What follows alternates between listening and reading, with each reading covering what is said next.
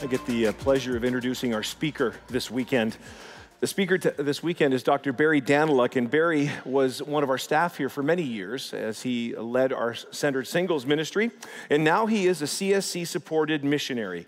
He now serves as the executive director of C Global, a new ministry that is dedicated to equipping the global church with biblical perspectives on singleness and married and marriage. Uh, C Global has recently been invited to uh, lead and be part of evangelical leaders around the world, helping understand these topics, just like we have been doing here at Center Street Church. Barry remains very much a part of our spiritual family here at CSC, attending when he's in town. And so we're very blessed to have him. So, would you please give a big, warm Center Street welcome to our own CSC missionary, Dr. Barry Danylak.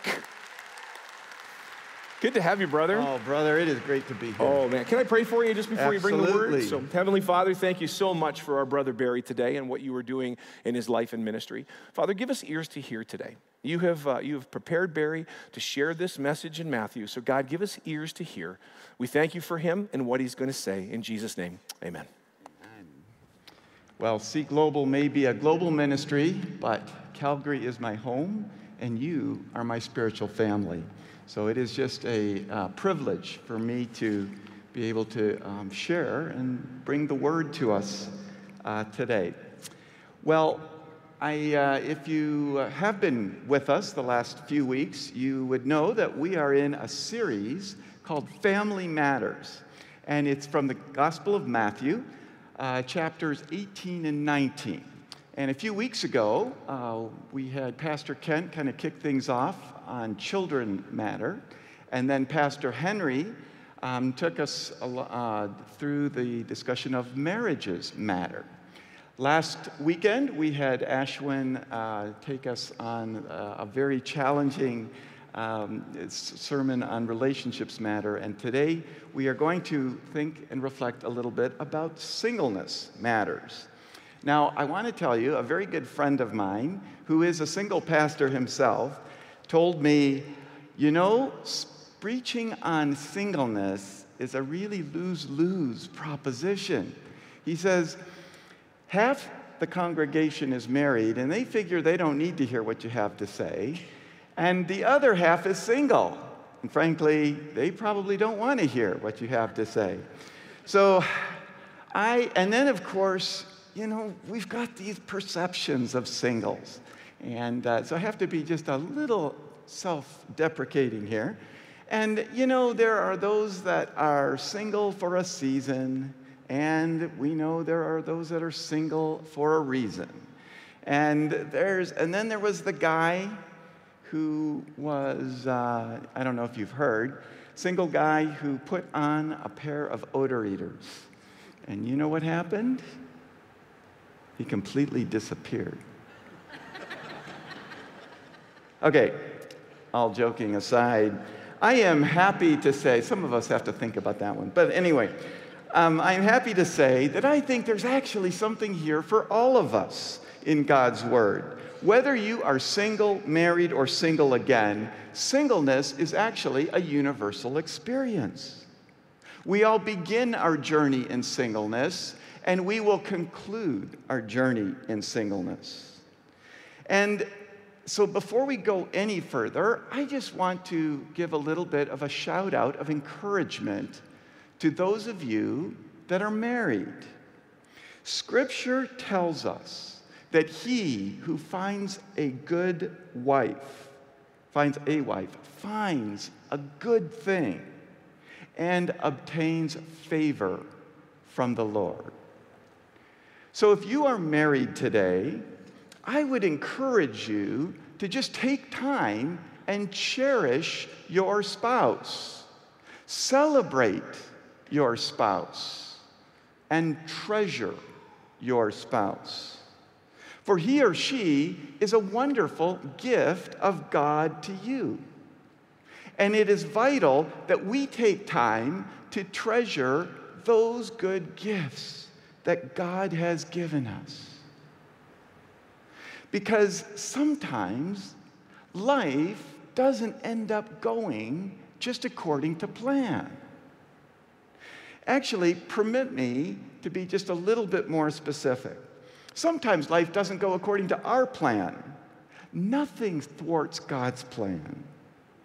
When things don't go according to our plan, we actually can be reminded and assured that whatever did happen to us is not a surprise to God, and that He is continuously at work in and through us despite whatever happens to us. One of my best friends growing up had parents that, from what I could tell, had a very um, rich and fulfilling marriage. I'll call them Bob and Joe. They loved the Lord, they worked together well. They had three amazing children that also loved the Lord, praise God. The couple had started a cleaning franchise together, and over the years, God had blessed them tremendously. Such that at about the time that they were just becoming empty nesters, they were even contemplating early retirement. But then the unthinkable happened. Joe was driving back from a, a, distribution of product in a neighboring state. It was very late. She was tired. She fell asleep at the wheel and hit oncoming traffic and died on impact. Bob was at home at the time, sleeping, but it was a night he will never forget the red and blue lights of the police at the house, the knock at the door. Were you Mr. Bob Donaldson, Sergeant Baker from the police department? Mr. Donaldson, I have very sad news to tell you.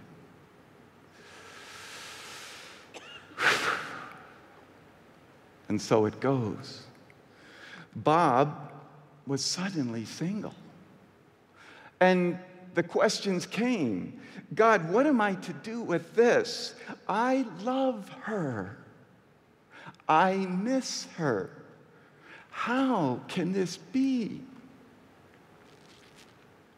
Now, in Bob's case, and this is a true story, I'm happy to say, his biological family and his inner faith and his spiritual family all came together to support him through that tremendously difficult time. It was not the plan Bob envisioned, but God was there. You see, life doesn't always go according to plan. The struggle is real, but God is at work. And He's at work at all stages of life. And yes, we need to celebrate where He has placed us now. One of the most intriguing figures to me in the Old Testament was this fellow Enoch from the book of Genesis. God tells us that Enoch walked faithfully for 300 years, having many sons and daughters. And the Bible says that Enoch walked with God and he was no more because God took him. Now, I don't know about you, but I just speculate it was maybe like Elijah, you know, the chariot of fire coming down from heaven, swooping him off his feet. But here's my question when Enoch was taken to heaven, what do you think Mrs. Enoch was thinking? God, is there room for two on that chariot? Because I'm ready to go too. We don't know, do we? I mean, the Bible doesn't tell us. But we can know this that if she faithfully walked with God as her husband did, and she found herself suddenly single, God had a plan for her. Maybe not a chariot to heaven, but she was not forgotten by God. Then there's the story of Ezekiel. his wife was described as the delight of his eyes. But when Jerusalem was about to be sieged by the Babylonians, the Lord said to Ezekiel, I am about to take the delight of your eyes away from you. But you are not to mourn or weep. You are to put on your turban, bind up your shoes, and act like business as usual. And Ezekiel was told by God to do this as a sign to the people that in the same way, God was going to take the temple, the delight of their eyes, and they too were not going to mourn or weep. Neither Ezekiel's marriage nor his widowhood were accidental circumstances, but they, the combination was used to communicate the very powerful message God had given him to share. Then there was Jeremiah. God commands Je- Jeremiah not to marry and have children at all. And this too was a, a prophetic sign that the people would lose their children to disease, famine, and sword. Jeremiah's singleness was a sign of what God was about to do. And again, it wasn't an accidental circumstance, but it served to illustrate the very message God was communicating through him. Then there was Hosea. Now, Hosea was commanded by God to marry an unfaithful woman, probably a harlot, a prostitute. And of course, she is unfaithful and he divorces her. But then he reclaims her from the slave trade and draws her back as his wife. He does this to demonstrate that though the people themselves were unfaithful, God was the faithful husband. And his faithfulness to her through a terrible divorce and betrayal was a testimony of God's faithfulness to us. So we have one widowed, one never married, one divorcee. And of course, there were prophets that were married, like Isaiah. So we really have all combinations.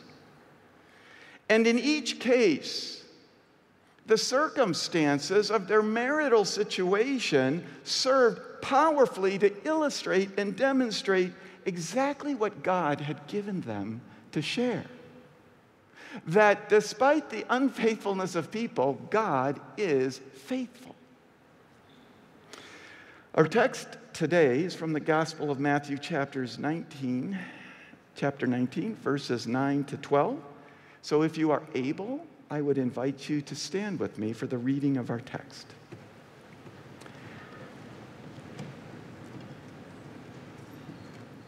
I say to you, whoever divorces his wife except for sexual immorality and marries another commits adultery. The disciples said to him, If such is the case with a man and his wife, it is better not to marry. But he said to them, Not everyone can receive this saying, but only those to whom it is given. For there are eunuchs who have been so from birth there are eunuchs who have been made eunuchs by men, and there are eunuchs who have made themselves eunuchs for sake of the kingdom of heaven. Let the one who is able to receive this receive this. Join me now as we pray. Lord, we thank you for your word to us today. It is a lamp unto our feet and a light unto our path. God, we ask that you would open now our hearts and minds to whatever you have to say to us today through your word. May we be faithful not only as hearers, but also to respond to what it is you lay on our hearts. God, we pray that each individual with us listening today would know the height, the breadth, the width, and depth of your love that you care for and you love each and every one of us. And you invite us into a relationship with you that will never fail, end, or disappoint. Amen. You may be seated. One of the pastors that mentored me when I was a ministry intern many years ago had a very simple approach to Bible study. He said to me, Read the text and ask this one question What is surprising in this text? Because chances are, when you focus in and hone in on what is real, what surprises you in this text, you will very likely unlock the key point and potentially the key application of the text. Now, I suppose that few of us have heard sermons on these four verses that we put up, and probably few of us have even done Bible studies. But I do think that by reflecting together on what is really surprising in this text, we can begin to unlock what the message is that God has for us today. The first verse here gives us some context. Jesus is responding to the question on divorce that was asked, and in so doing, he gives us a profoundly high view of marriage. What God has joined together, human beings are not to separate. In fact, the only exception that Jesus gives us here is the case of marital unfaithfulness. And so, this is showing us that Jesus also has a really high view of sexual relations. Sexual intimacy was not designed by God for casual recreation, but it was designed by God to be that physical, relational glue that bonds the husband and wife together in that marital relationship. God is making it clear that marriage and intimate relations go together. Breaking one is tantamount to breaking the other, and that being faithful to one is being faithful to the other. Now, we've got to be honest, the reaction to the crowd here was likely semi shock. Because so many marriages of that day did not live up to anything close to that ideal. And it even appears that the disciples don't quite know what to say.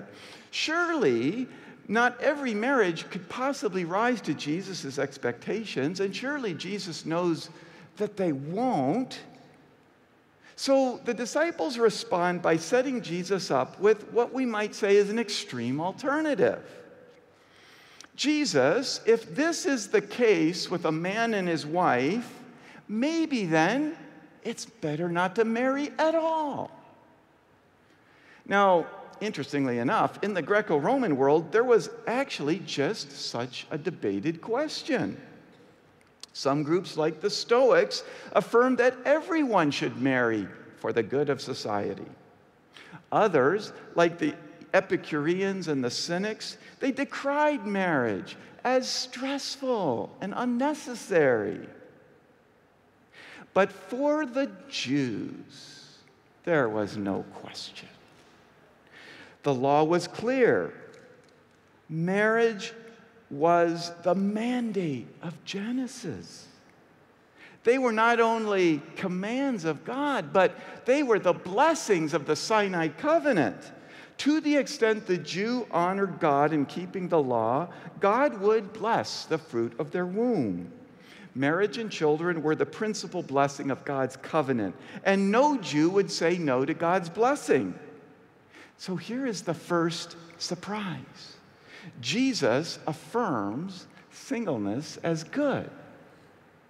Now, I think we sometimes react to this in similar ways to how they reacted.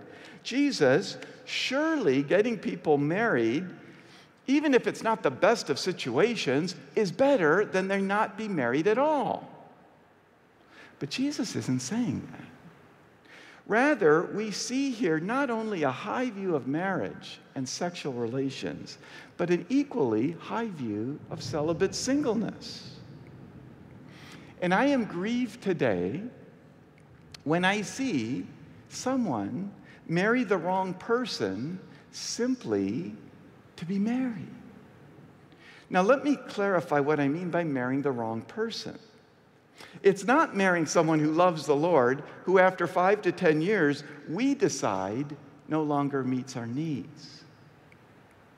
Marrying the wrong person, though, is marrying somebody that we meet and we know does not know and does not love the Lord. Someone who is more of an occasion for sin than sanctification in your life is not someone you should marry. Scripture tells us that we should marry in the Lord and not be unequally yoked. And living together is not the way to assess how much a potential spouse loves the Lord. On the other hand, fully committing yourself to a quite imperfect person who won't ever possibly meet your needs, but earnestly loves and pursues the Lord, can be a profound blessing of God. Now, when Jesus affirms singleness in his response, he is not diminishing marriage in any way. Rather, he is putting marriage in the context of a much bigger vision of God's ultimate plan. And that plan is embodied in the phrase that Jesus uses more than 30 times in the Gospel of Matthew the kingdom of heaven. Jesus is raising our sights to something bigger and more profound than all the greatest things we experience in this life, and that is the kingdom of heaven. Throughout the Gospels, Jesus teaches of that kingdom. So he responds here not everyone can receive this teaching, but only those to whom it is given. Jesus affirms singleness is good for some. Now, we're going to talk about that qualification in a minute. But with the four in verse 12, he proceeds to clarify for us three different categories of single persons. And in so doing, here comes the second surprise. Jesus speaks of singles as eunuchs. Now, to fully appreciate the surprise here, we have to get just a little background on eunuchs. Eunuchs go back to the days of ancient dynasties where kings of empires passed on their authority to ruler to, to subsequent generations. So the king passes on his authority to his son and so on. Those who served closest to the king had the greatest access to potentially kill that king and start a dynasty of their own. So, if you were close to the king as a trusted advisor, or guarding his harem, or um, being his cupbearer, think Nehemiah, then it was common practice for kings of that day to neuter those individuals so that they could be serving the king with complete loyalty. The king needed the eunuch, but the eunuch also needed the king. Because if you were neutered, you didn't have children to take care of you in old age and to manage your estate and to be there for you. So, as a eunuch, you depended on the king. And when the king died, the king's son. And so we have this interesting relationship. The eunuch was completely loyal to his king, and the king was sufficient to provide for the welfare of the eunuch. Now, for the Jews, to be very honest, the eunuch was a reprehensible figure. First, eunuchs were considered physically deformed, and they were barred from access to the temple. Eunuchs were considered completely unblessed in the Sinai covenant because they could not marry and have children. And even worse, eunuchs were associated with the stigma of foreign oppressors who had taken some of their Jewish young men and made them serve in foreign courts. So when Jesus refers to those not married as eunuchs, it would have been even more shocking to his listeners than his response on marriage. So, why does Jesus use this figure? Well, one reason is that both the barren woman and the eunuch are portrayed as redemptive figures in the Old Testament. Though the eunuch was formerly cut off from the temple, God says through Isaiah, I will give eunuchs in my house and within my walls a monument and a name better than sons and daughters. I will give them an everlasting name that will not be cut off. We see this prophecy, by the way, dramatically fulfilled in the story of the Ethiopian eunuch in Acts 8, who, after worshiping in Jerusalem, believes in Jesus and is baptized by Philip. But I think there is another reason that Jesus is using the eunuch here. And that is part, perhaps best illustrated by another prophet in the Old Testament, Daniel. Now, the Old Testament never says explicitly that Daniel was a eunuch, but it gives us a lot of circumstantial evidence. We find, for example, that in the opening verses of the book of Daniel, Daniel and his friends are placed directly under the supervision of the chief of eunuchs. The text is telling us in so many words that Daniel was serving King Nebuchadnezzar as a eunuch in his court. But now let's just think a little bit about the story of Daniel and his service. You see, whether it concerned eating of food, worshiping statues, or praying to the king, the tension of Daniel and his friends was always around this which king, Daniel, are you really serving? Is it the human king or is it your Lord and King? And in every case, Daniel and his friends proved faithful because they knew that the Lord King was able to take care of them better than any human king even to the point of death itself. Whether by life or by death, Daniel and his friends knew that God alone was completely sufficient to meet and care for his needs. So I think Jesus uses the figure of the eunuch here to raise our sights that the king we serve is completely sufficient to meet our needs, regardless of whether we ever marry or whether we never marry.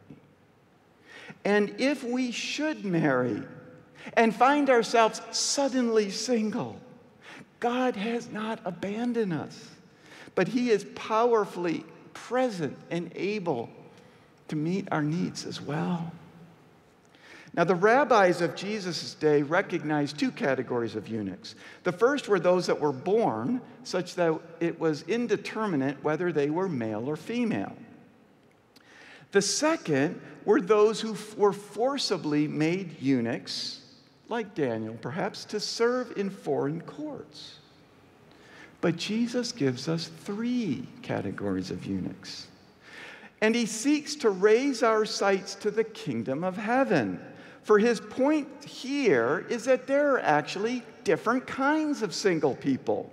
Now, we've already identified a couple different kinds, right? Widowed, never married, divorcees.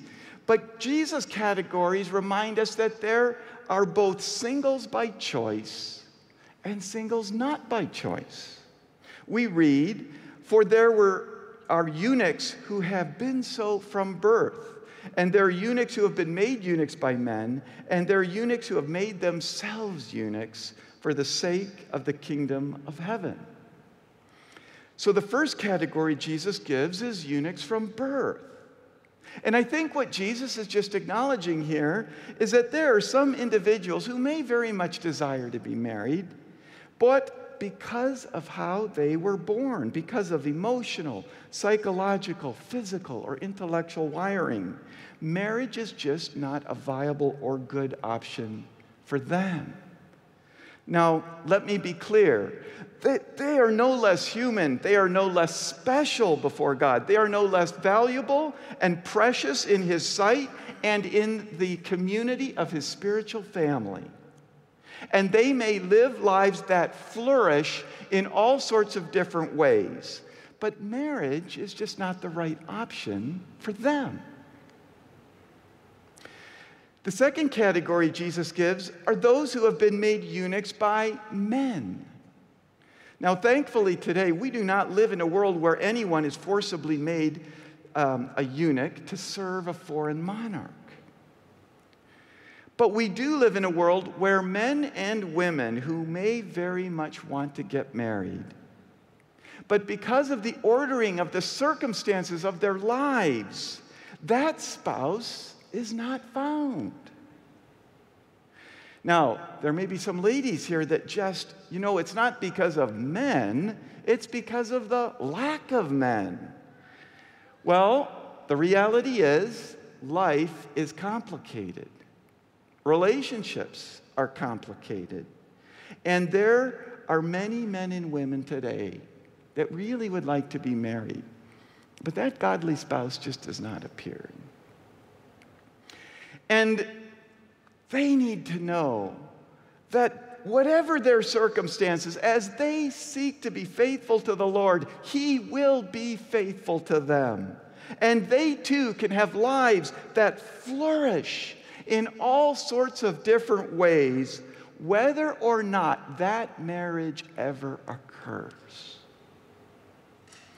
The third surprise in this passage now appears. Jesus challenges his hearers to remain single for the sake of the kingdom of heaven. And there are two parts to this surprise. First, Jesus introduces here a third category of eunuch that was completely unprecedented to his hearers. Jesus says that there are eunuchs who have made themselves eunuchs for sake of the kingdom of heaven. Now, most will agree that Jesus is not speaking of anything physical here. Rather, he is raising our sights. That there are some, both men and women, who may forego marriage, sexual relations, and children for sake of dedicated pursuit of the kingdom of heaven. That just as Daniel was able to look beyond the circumstances of his court service to the Babylonians and see the much bigger picture of what God was doing, what he was up to, his ultimate kingdom, and the, how he was bringing all of human history together. So, too, Jesus describes this third category of eunuch who voluntarily surrenders his or her opportunity for marriage and children for sake of seeing that bigger picture and being able to serve the kingdom of heaven dedicated and wholeheartedly. Lastly, we need to look at the two conditions Jesus gives us for his response. He says, Not everyone can receive this teaching, but only those to whom it is given. Let the one who is able to receive it receive it. Now, Jesus is saying that singleness is good, but it's not for everyone. So, of course, our question is well, who is it for? Who is it for to choose this kind of life? Now, the key is, is that this word receive is not the standard word for receive here in, in the Greek language. But this is a word that relates to open space. And it has the idea of containing something really big and magnificent. So the idea here is grasping a really big idea. And what is that big idea? That as great as marriage and family and children are, the kingdom of heaven that Jesus is announcing is something even bigger and greater. And Jesus is suggesting that there are some who will grasp that reality and will willingly give up any claim to marriage, children, and family for the opportunity to pursue the kingdom of God wholeheartedly wherever God takes them.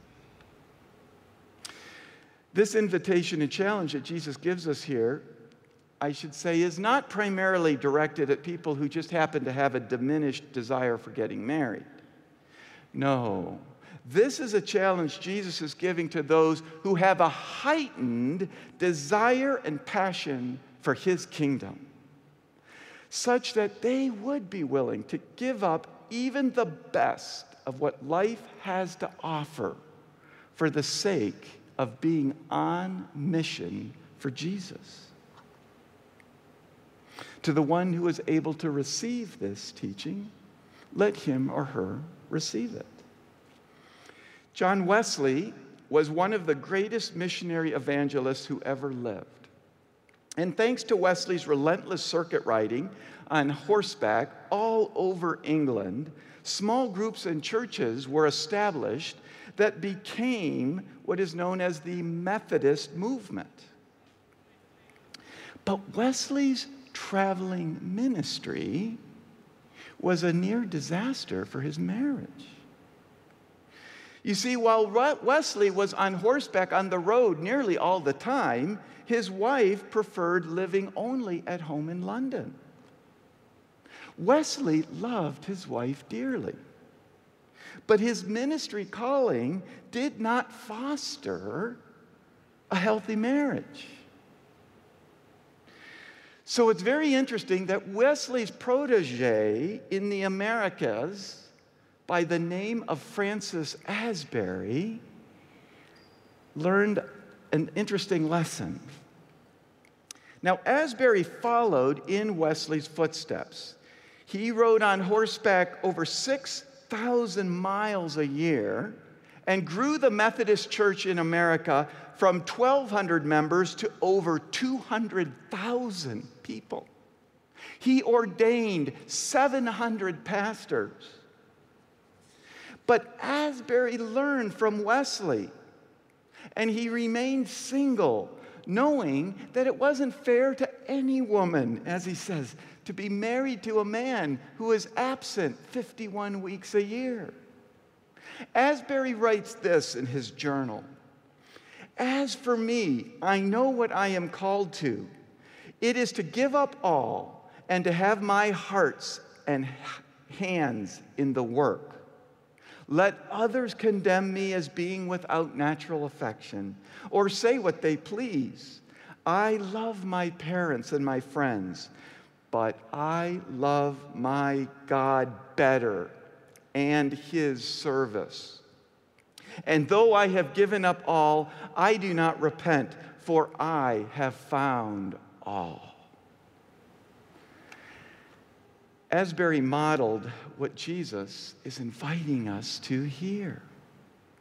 That with passionate desire for serving the kingdom of God, he voluntarily surrendered the joys of marriage and children for sake of what God had called him to do. So, where does this leave us?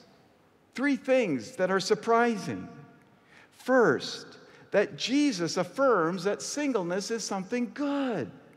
And it is good because, unlike the Old Testament, where being blessed depended on being married and having children, in the new covenant, we have received every spiritual blessing in Christ. We have been reconciled with the Father. We have been adopted into a new spiritual family. And we have received an eternal inheritance that can never be taken away from us.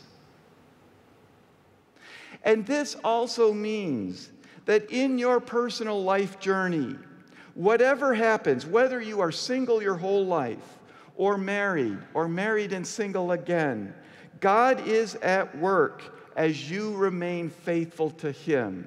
And as you do, He will work all things together for your good. They are not accidental circumstances, but they're foundational to shape the unique message and mission that God has given for you. Second, Jesus uses this figure of the eunuch to expand our sights. and to remind us that He is our King, all of us, whether we're single or married. And He alone merits our highest allegiance. That no matter what happens to us in this world of relationships, family, business, or material pursuits, He alone is our protector and provider, and He alone is fully sufficient to meet all our needs. To put anything, even good things like a, like a spouse and children, in the place of our highest allegiance is idolatry. We are to seek first the king and his kingdom and his righteousness, and he will add all things unto us. Third, Jesus challenges each of us to consider grasping this big idea that in the announcement of the coming of the kingdom, something much bigger than all the good things life has to offer is now being offered to us. And this means that even the relationship of human marriage, in all its sweetness and wonder, is only a taste of something much bigger that God has in store for us. And that even if you never partake in that taste, you have not missed out on partaking in the wedding feast with the Lamb of God for all eternity, which is the real deal marriage that we are all waiting for. No eye has seen, no ear has heard, no heart has imagined what God has prepared for those who love Him. So, where are you today in your own journey? Whether you are married, never married, single again, or suddenly single, how is God using your story to shape the message that He has given you to share? To affirm His continued faithfulness and to proclaim the hope of His kingdom. And if life right now is not going according to plan, are you standing in faith today that God is still at work in and through you and that He, as your King, is truly sufficient to meet all your needs? Perhaps it is just being willing to let go of the sweetness of a beautiful marriage, knowing that in all its sweetness, it is only a taste of even greater things to come. Or perhaps it's in recognizing that God is calling you to a really big idea. To consider sacrificing the comforts and joys of marriage, children, or career for a fuller and even greater pursuit of Jesus and his kingdom. Well, whatever it is, I invite us now just to bow our heads for a moment of silence and let us ask those two questions we always ask. Lord, what are you saying to me in all of this? And what do you want me to do about it? Let's take that moment now.